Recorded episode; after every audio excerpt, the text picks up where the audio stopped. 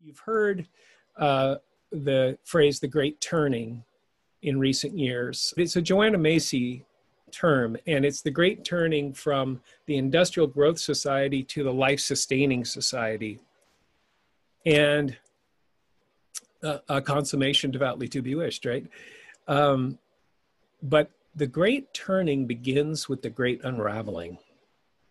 And one of the things Joanna Macy taught and still teaches uh, that I also saw reflected in the work by Sherri Mitchell. She's a Native American writer, and she's written a book about wisdom for this time. And they both agree that we do not need to spend a lot of energy raging against the outdated institutions that are making all kinds of trouble because those institutions will fade and fail on their own and that what we really need to do is be building the world that we want to live in. And so that decline of those institutions is, is the great unraveling. They are just going to fall apart on their own. And yes, there's going to be real suffering.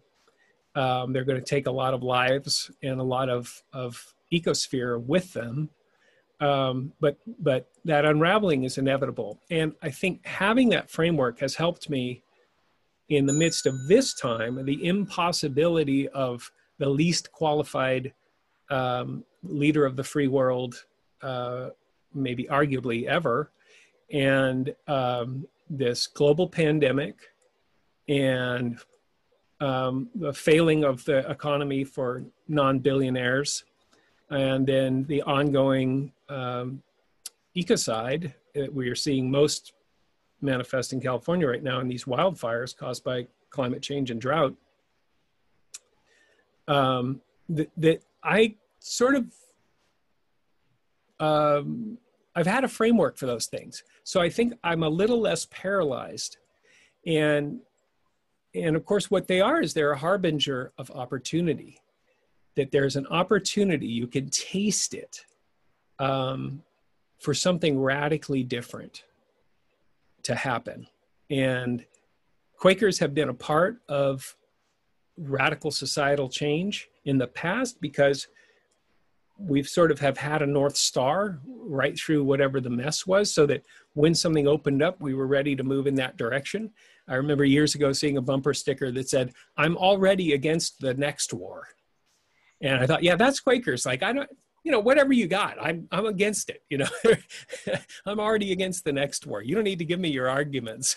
uh, I'm going to be unconvinced, and um, so we, you know, we want to see a society that has equality and for every person, that every human person is able to realize their full potential. We know that as a principle um, that has a that has a spiritual origin, that of God in everyone, and so um, that's what's exciting to me at this time. And I do feel down. I, I listened to some of the Republican National Convention yesterday, um, driving home from seeing my father last week down the Central Valley with just this incredible haze and the sun, the color of blood, um, because of the smoke and pollution from the fires.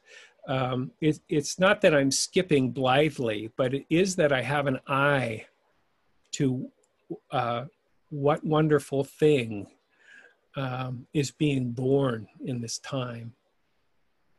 Well, it starts with the grief work. And uh, of course, we're always doing grief work in end of life care.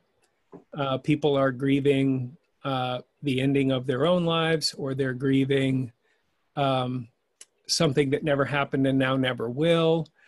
Uh, they're grieving just departing. A lot of folks are actually pretty okay with their dying. And the hardest part is that they're going to leave people that they love, just like our ancestors left, um, are not, well, non Native Americans um, left where they were from and, and could expect not to see those people anymore. And so, um, so we're always doing grief work and Joanna Macy starts with grief work that when we, whether we know we're connected to the earth or not, we are cells in this Gaia body and we know that it's in trouble and suffering. And so we have this, this very intense, almost cosmic grief. And then we have our individual griefs, right? Our individual losses, our individual pain. But I think there is some deep grief work that we need to do in order to be able to free ourselves up um, to move you know into the life um, in order to be able to to move with the kind of of courage and and and speed that we need to. Well i think the the thing that's been with me since since this trip down the state uh, last week the trip was supposed to be really restorative. We were going to camp and sit by a lake and um, everything was on fire. So we just we just drove home in a hurry down interstate 5 and um, like i said the air quality was just terrible and the sun was the color of blood and um, as much as i accept the great unraveling um, it is very difficult not to be fearful and I think there's a reason that every faith tradition, every spiritual tradition, uh, but certainly the Holy Bible itself, you know, admonishes us not to be afraid again and again and again. Um, is that fear is just a great obstacle.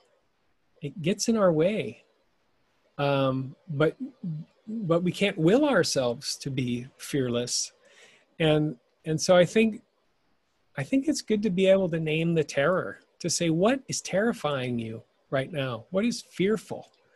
You know, are we afraid um, that my all my retirement savings are going up in smoke in the market, or um, I lost my job and I don't know how I'm going to pay rent, or I'm really afraid of getting this virus, or four more years of this administration and we'll be a failed state. I mean, if we can name our fears and sort of face them and then center but I, I think the thing that we have to recognize is that no one looks upon the faith, face of God and lives. And so it, it is about annihilation.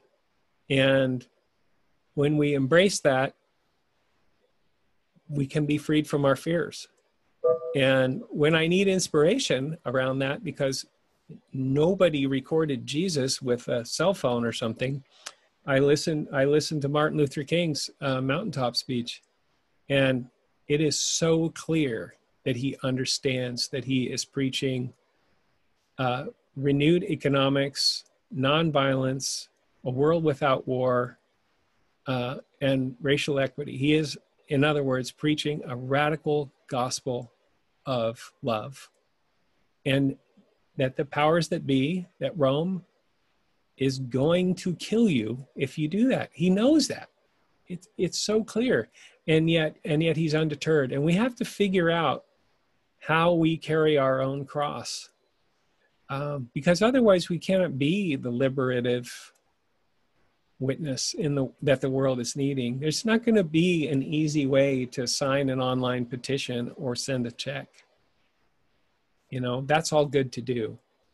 Um, especially for these dying institutions that need our help. But um, we are playing for all the marbles, and um, it's a high stakes game. There's a lot of risk, and it and it is frightening. And at the same time, the word courage, courage, you know, comes from the heart. To be encouraged is to be enheartened and I think we should be enheartened, and that our Quaker communities should be, um, well, you know, schools of the spirit, places where that encouragement is is nurtured and it becomes contagious and um, and grows and becomes a, a force again in the world for good. That's that's my hope. But I. Uh, I'm not going to try to tell anyone that it's that it's easy. It, it's easy. I think it's hard before it's easy.